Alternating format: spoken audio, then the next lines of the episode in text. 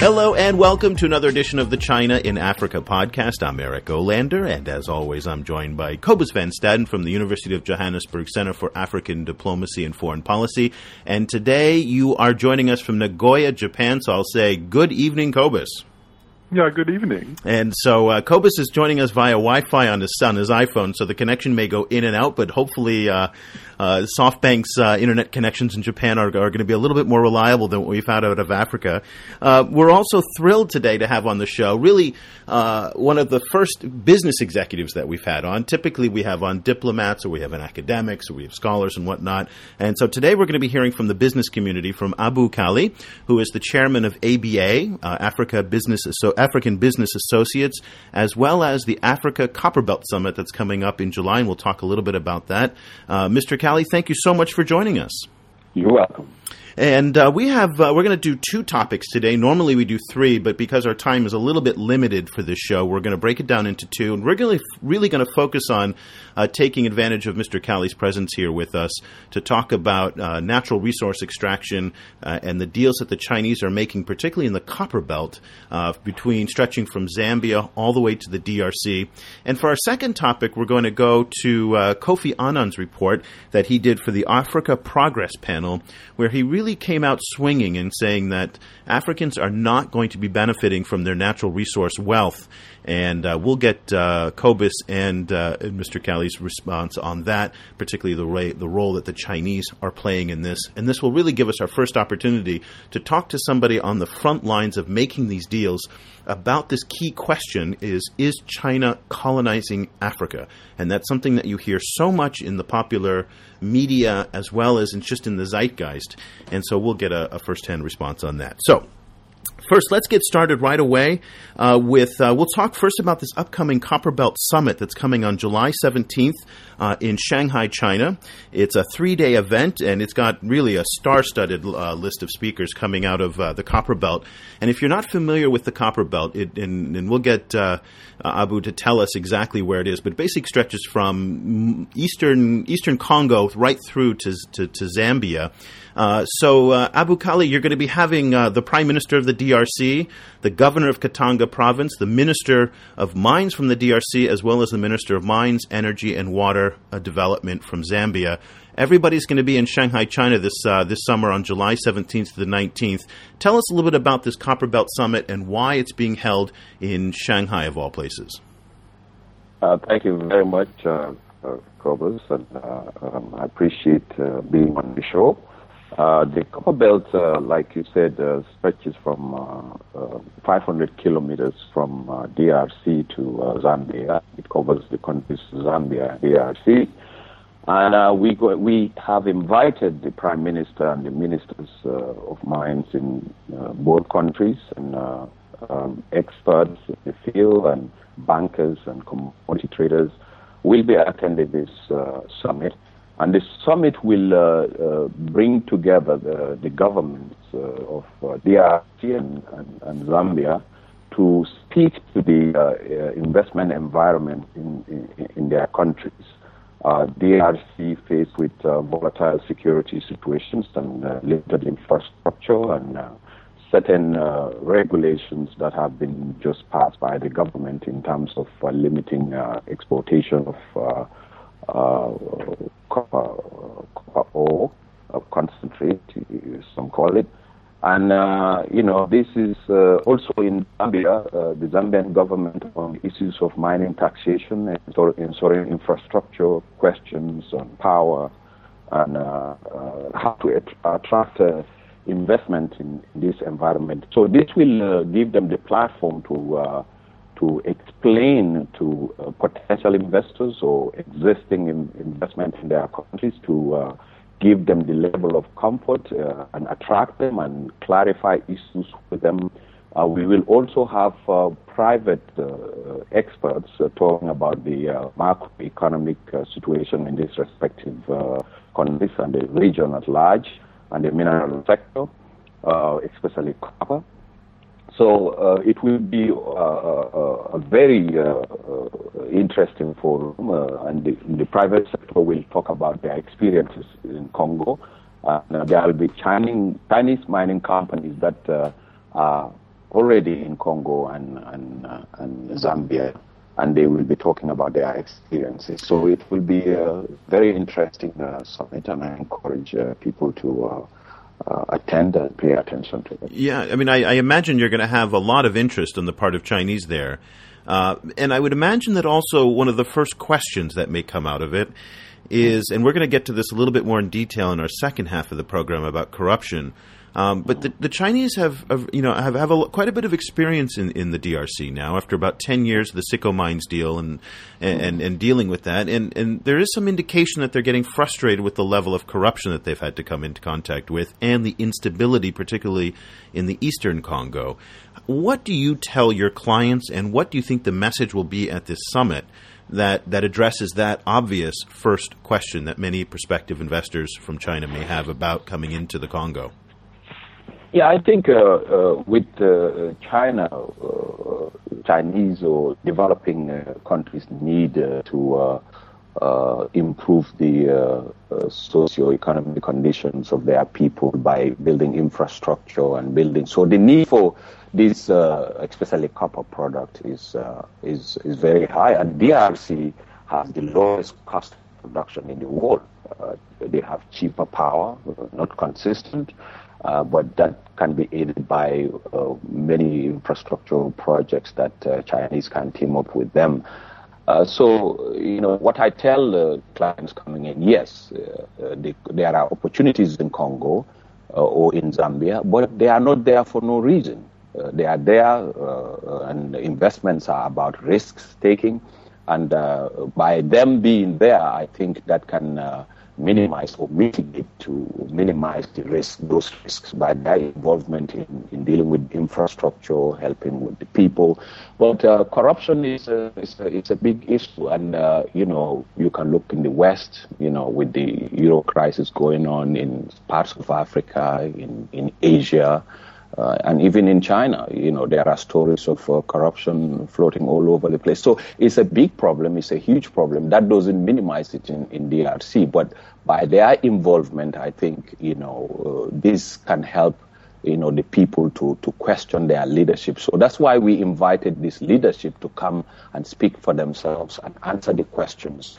Uh, I think it's a, it's a, it's a process. Uh, if you look at 10 years ago, Congo was uh, involved in uh, in uh, in a more uh, serious civil civil disobedience, civil civil war, and and lot, lot of things going on. But now it's it's dramatically improved, and in Zambia too. You know, you look at Zambia being a full-fledged democracy, a sitting president was uh, voted out, and uh, you have vibrant democracy. So there are uh, a lot of ills, but I think you know by their involvement uh, with the scarcity of these resources, you know, um, I, I, think this can be a good thing. You know, if if if, if the two people can sit down and, and, and talk to each other, and you know, this is our role as uh, uh, investment promotion networking group. You know.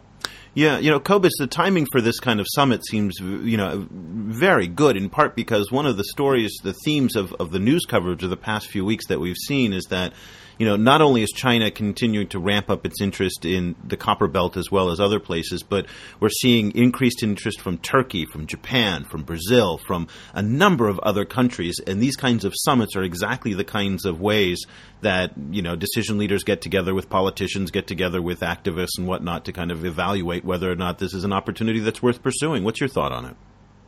Yeah, I found it very interesting. Um, I was um, I was wondering actually, I'd love I'd love to hear uh, Mr. Kalley's um, opinion about this. I was interested in the fact that the DRC and and Zambia are presenting this together as a region.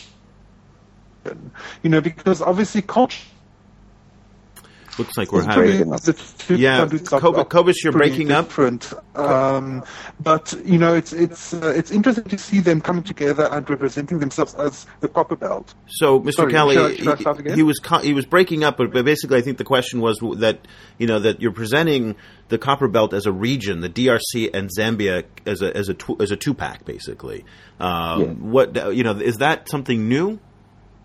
Yeah, I think this is uh, there has never been anything like this from my research, and uh, um, uh, we are bringing them together Uh, it's not that uh, the initiation came from them, it, it came from ABA, and particularly my personal experience in DRC, working there, and in Zambia, the Copper Belt region, basically. So, um, being a businessman, I look at this uh, place and I look at the potential, and uh, you know, I see what is going there. Uh, how many Chinese uh, companies are coming there, uh, and Western companies uh, get a little frustrated with the way things are working because there is no clear information out there to to to make this work easy.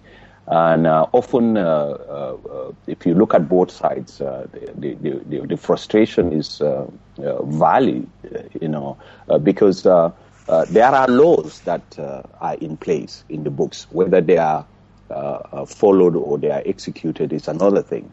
So oftentimes when investors come, they come in a cocoon, information darkness, and uh, they don't have all the facts. So they start doing business, and in, in a little bit they find out that uh, you know, they are in trouble. So this is uh, this is the issue that uh, you know uh, we as ABA uh, go after and make sure that uh, uh, we can we can we can make this we can bring this information to light.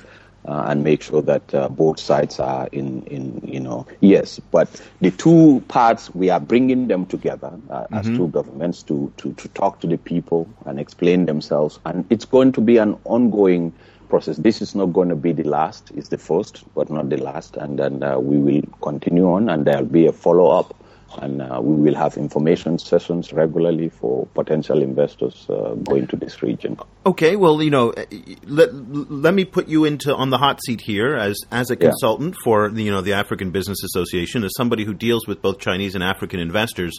Um, mm. You know, let me come at it from the point of view of the outsider looking to invest in Africa, and yeah. particularly in Zambia. And what we've seen in the media out of Zambia is very confusing. So, on the one hand, Michael Sata, when he was an opposition leader, um, was basically the most aggressive, you know, opponent of Chinese presence in Africa. Then he becomes president, and he is, you know, very, very astute and very, very savvy in how he's changed his his tune. Then we see the problems at the Collum mine. Uh, we see, you know, shotguns. We see labor problems. We see unrest. Um, you know, these are all these mixed messages that we, we have coming out. What do you explain to prospective Chinese investors in uh, Zambia?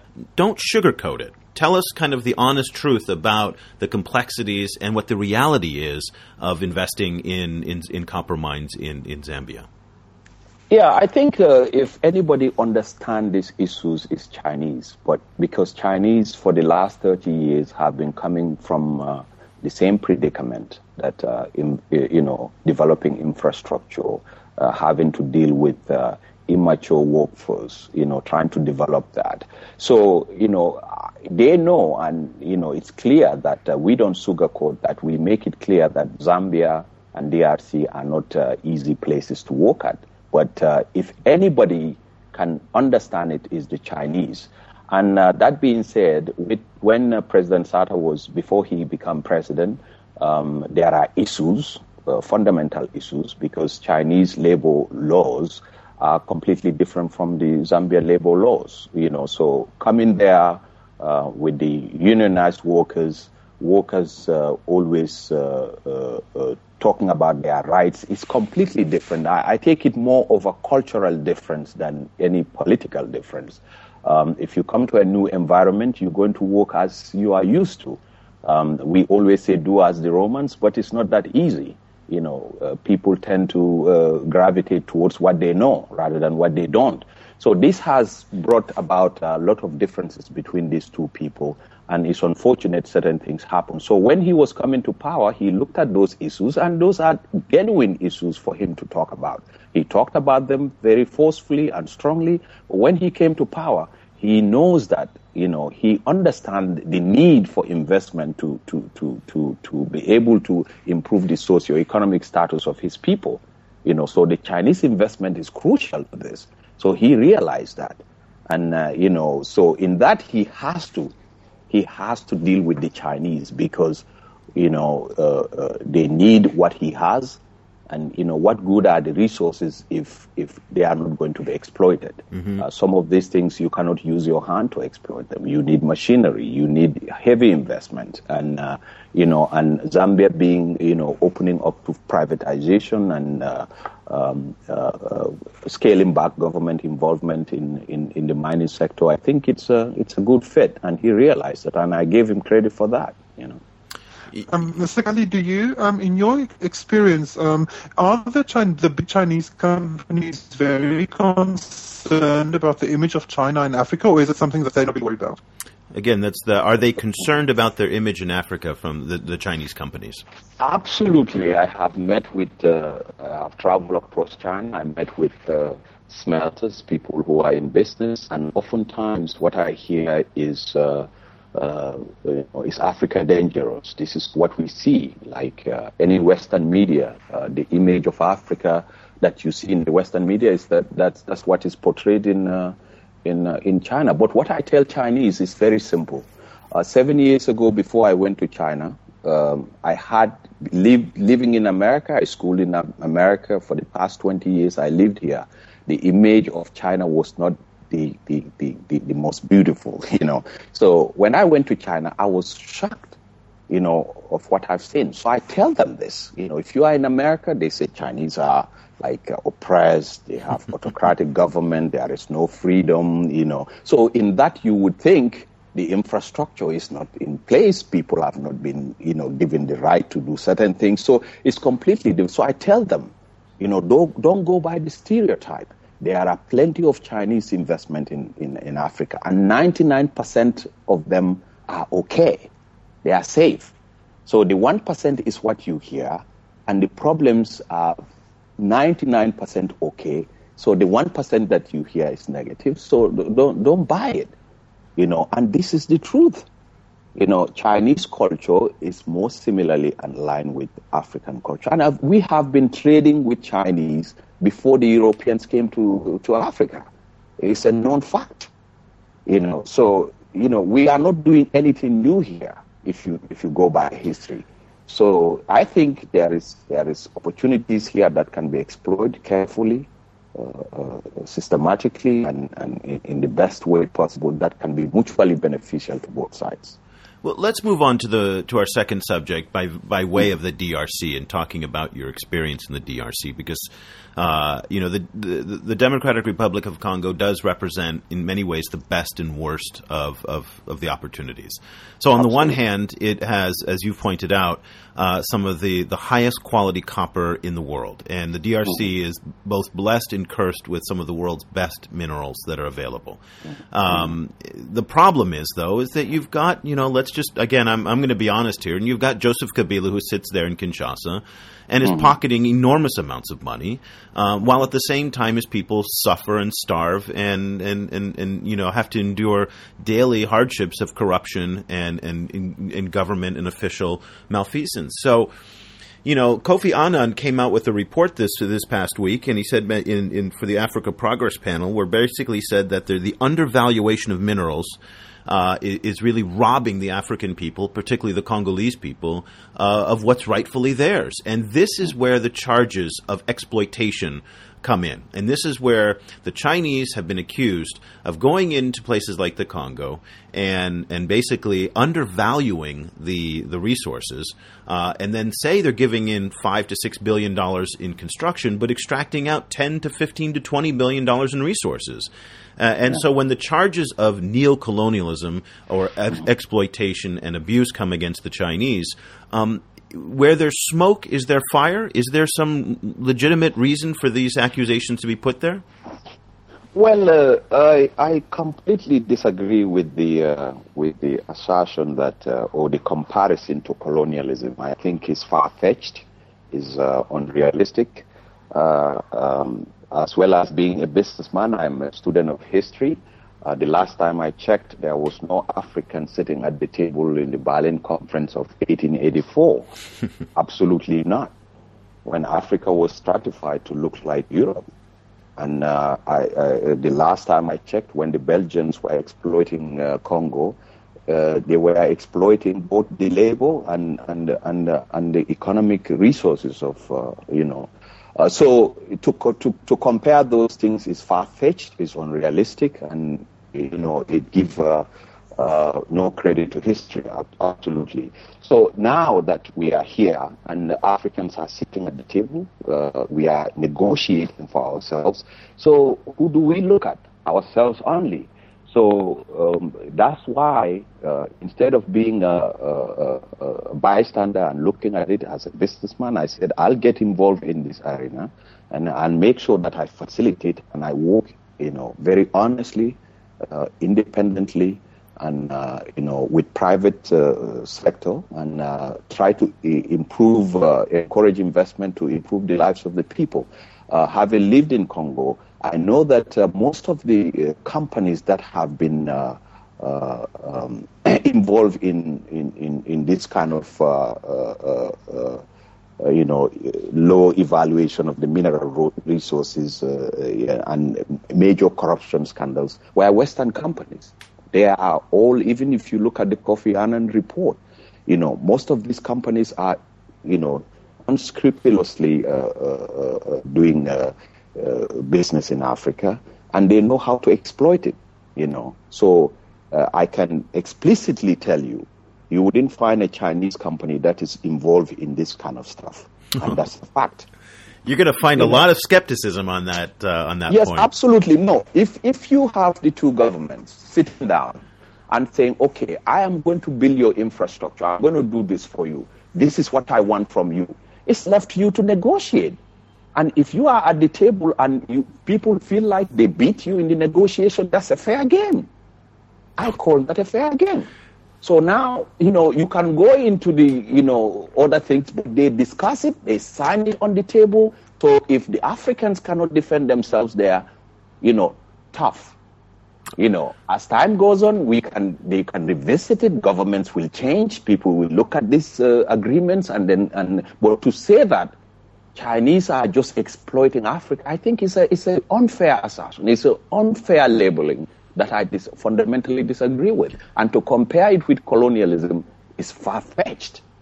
Um, so, so I was wondering, um, you know, kind of how you feel Africans themselves should try and deal with, with their own elites, because in the, the Annan report, um, he, you know, he blames African elites for undervaluing Africa's resources more than he blames outside, outside, you know, kind of businesses. So, you know, how how would you um, propose African people and African businesses and also foreign businesses actually deal with these elites?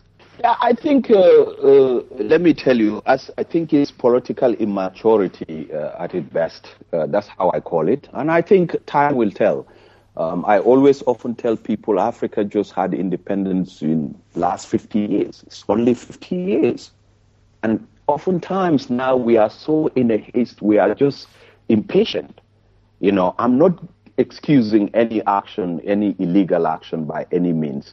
But this, I call it at best. You look at the caliber of people, and you know, it, it, it's it's going to happen. We're going to change. Will come. The way the young people are looking at things, and I think I have great hope in young people, is completely different from from from certain uh, uh, the people, uh, the older the older generation. And I'm not saying this because I know Joseph Kabila is a young person, and I'm not accusing him of doing this. Uh, but you know, the facts are facts, and you know they are there for everybody to look at it. But, you know, it is Africans, we have to look at ourselves. We have to evaluate ourselves.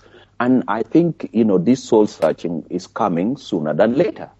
You know, because people are, these reports are coming out. Kofi Annan report is one of them, you know, and they are looking at things and they are telling the whole world that, you know, uh, people who steal, people who squander, people who are corrupt, you know, are not honest. They are, they are, they are not to deal with, you know. And I think this is a good thing.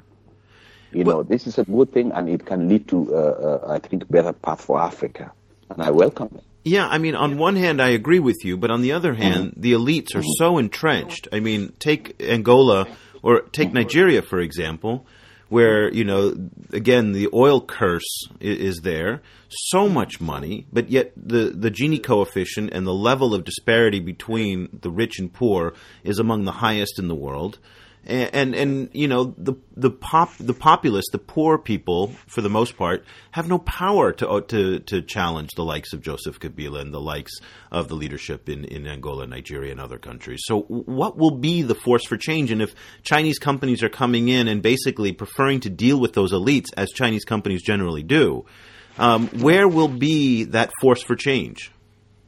Yeah, the, the force for change comes in uh, in different ways. Uh, I often hear people say the Arab Spring never reached Africa, and I and I tell them, look, we don't we we have dictators, but the the the the, the, the, the dictators we there come a time we just we kicked them out. Mobutu Sese Seko was one of them. You know, if you know he thought he was God, you know, everything was going, but at the end he has to give up. And what they do is the destruction that they do lasts for a very long time.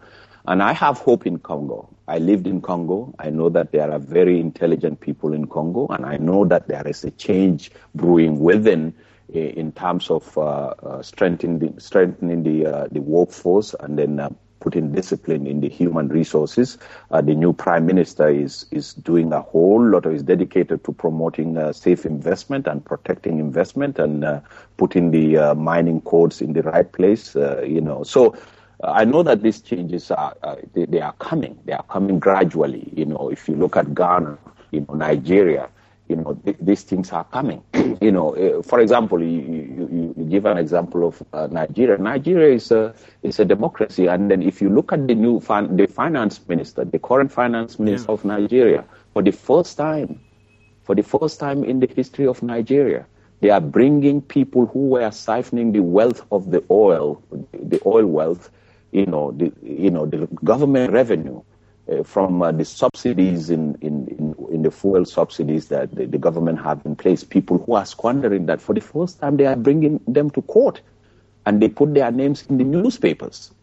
You know, so there are developments coming and, and Nigeria is changing dramatically. I mean, it is changing. If you look at the people in, in, in, in, in the technocrats there, they are, you know, well educated. They know what they are doing. They know what they are discussing. And you know, I had the uh, the president, the current president of Ghana, when he was uh, the vice president. He came to the United States and he w- went on an interview, and he said, you know, we learned, we we invited Nigerians to talk to them when we discover oil, because we learn from their mistakes, and Nigerians will be the first to tell you, you know. But change is a process.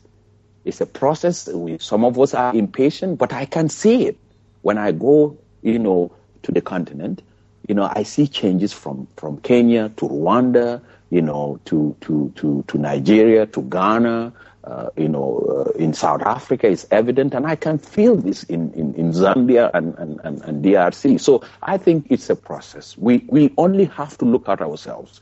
And if you look at the short history after um, independence, been... what was happening? Mm-hmm. Go ahead, Cobus sorry, um, there's been, um, you know, kind of calls for greater, greater transparency in the international community, extension of the Dodd-Frank law in the US, and calls from that from, yeah. from the EU as well. Do you foresee yeah. that uh, might, that the Chinese might also increase transparency because a lot of criticism about Chinese deals in Africa is that it happens behind closed doors. Um, do you see that the Chinese might also jump on that on that kind of process and also increase the transparency of their own deals? Well, I think uh, uh, the, the difference here is uh, ma- more, mainly the Western companies that come to uh, uh, to do business in Africa are independent private companies that uh, you know you know indulge in this kind of nefarious kind of businesses. And you know, I think the the, the, the biggest by far is those companies, in my view. And, you know, even France had, uh, you know, a, a, tax code that will, uh, uh, to, you know, give uh, tax breaks to, you know, a writing of graft as as a tax break. You know, the, the, the, last time I checked, maybe they have changed it now, but mm-hmm. this was an instituted part of the European culture. You know that find its way, you know, from colonialism to now. So in in the Chinese sense, mainly these major uh, uh, major deals in China are done by the with the involvement of Chinese government. You know, so they have to take themselves to task. You know, I, I haven't seen anything, any laws being passed. You know, every country in their own ways. But, uh, you know, I know that uh, Chinese are sitting directly with the Africans and telling them, I will give you this and you give me that. In that, I, I look at it as a businessman. It's purely business. You know, if we fail to take care of our own and this is our problem. We don't have to blame the Chinese for that. And we have to make this clear. You know, we also have to look at ourselves and evaluate ourselves. We don't only blame. You cannot always blame people for your problems. You know, we have to look within ourselves in Africa. You know, no laws in the West will protect us because unscrupulous people will always be unscrupulous. But we have to look at for the interests of our, our people. And I think young people, uh, private businesses being, being part of these dynamics is very crucial to, to, to changes in Africa. So new generations coming up may give us some hope to, uh, to break the the, pa- the, patterns of the past. You know, it's, it's, interesting, Mr. Absolutely. Kalley, because you emphasize one of the themes that we mention constantly on the show that Cobus and I have been talking about for years here is that too often uh, in Africa there's this sense of victimization that others are doing something to them. And what it yeah. does is when you when you think that you're being victimized, you take the responsibility off of yourself. And and while we, we definitely try to hold you know foreign companies and foreign countries to task for uh, taking advantage uh, of the situation. But at the end of the day, it does come down to the African people demanding more of their governments for transparency and for honesty and for anti-corruption. And once Absolutely. that happens, when that revolution happens, whether or not it's a it's a spring or whether or not it's a subtle you know change in generation, as you say, to me that's when you're going to see the real change. Is when you know Zambians Absolutely. and Nigerians and you know Togolese, you know they demand more from their governments to say we we Absolutely. want you, and you're seeing hints of this. Ethiopia, for example, is negotiating very very tough with the Chinese. There are no Absolutely. Chinese merchants that are allowed in the streets of Addis Ababa, and that that's perfectly fine to me. You know, that's the idea that each country has to determine what's best for it, but it must stand up. So I, I think that is uh, a wonderful message to hear from you know from you, and it's really great to get the business message. I know we have to let you go because your time is short. Uh, before we let you go, let's talk a little bit again about the Africa Copper Belt Summit that's coming up July 17th to the 19th. If people are in Shanghai or they're interested in going to Shanghai to participate in the summit, where can they go on the internet to find out more information? They have to go to uh, uh, www.afr-ba.com and they will find a link that's the uh, Africa Copper Belt Summit. They click on it and they can register. Yeah, no, and this is uh, they can register, and this is one of the, the rare opportunity to meet the, the you know the prime minister of the DRC, the minister of mines and energy and water development from Zambia, the minister of mines from the DRC, and the governor of Katanga province, as well as obviously you know a, a, some probably a, a, great diversity of Chinese business interests and political leaders as well who are going to be participating.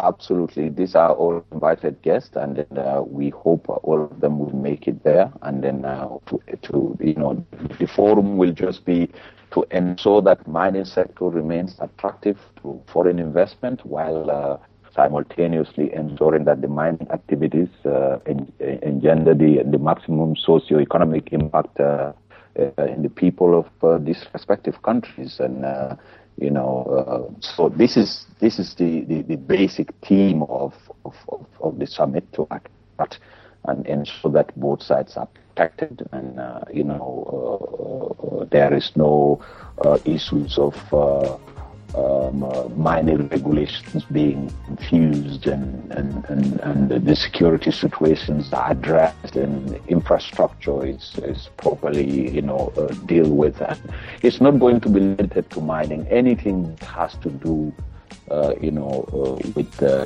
anything related to mining, you know, being infrastructure development will be discussed there, power, roads, railway, you know so it's it's it's it's a it's little bit more diverse than just mining. So it it, it has to do with uh, um, anything related to mining. Great. Well, it sounds like it's going to be a fascinating summit, and we hope that maybe we can kind of circle back with you afterwards to kind of Absolutely. hear about what the results were. And uh, I know a lot of our listeners are, are interested and, and, want to attend as well. Since uh, Cobus's uh, internet connection's a little bit shaky, I'm going to go ahead and do his plugs for him. You can follow Cobus online at Stadenesque, S T A D E N E S Q U E. Did I get that right, Cobus?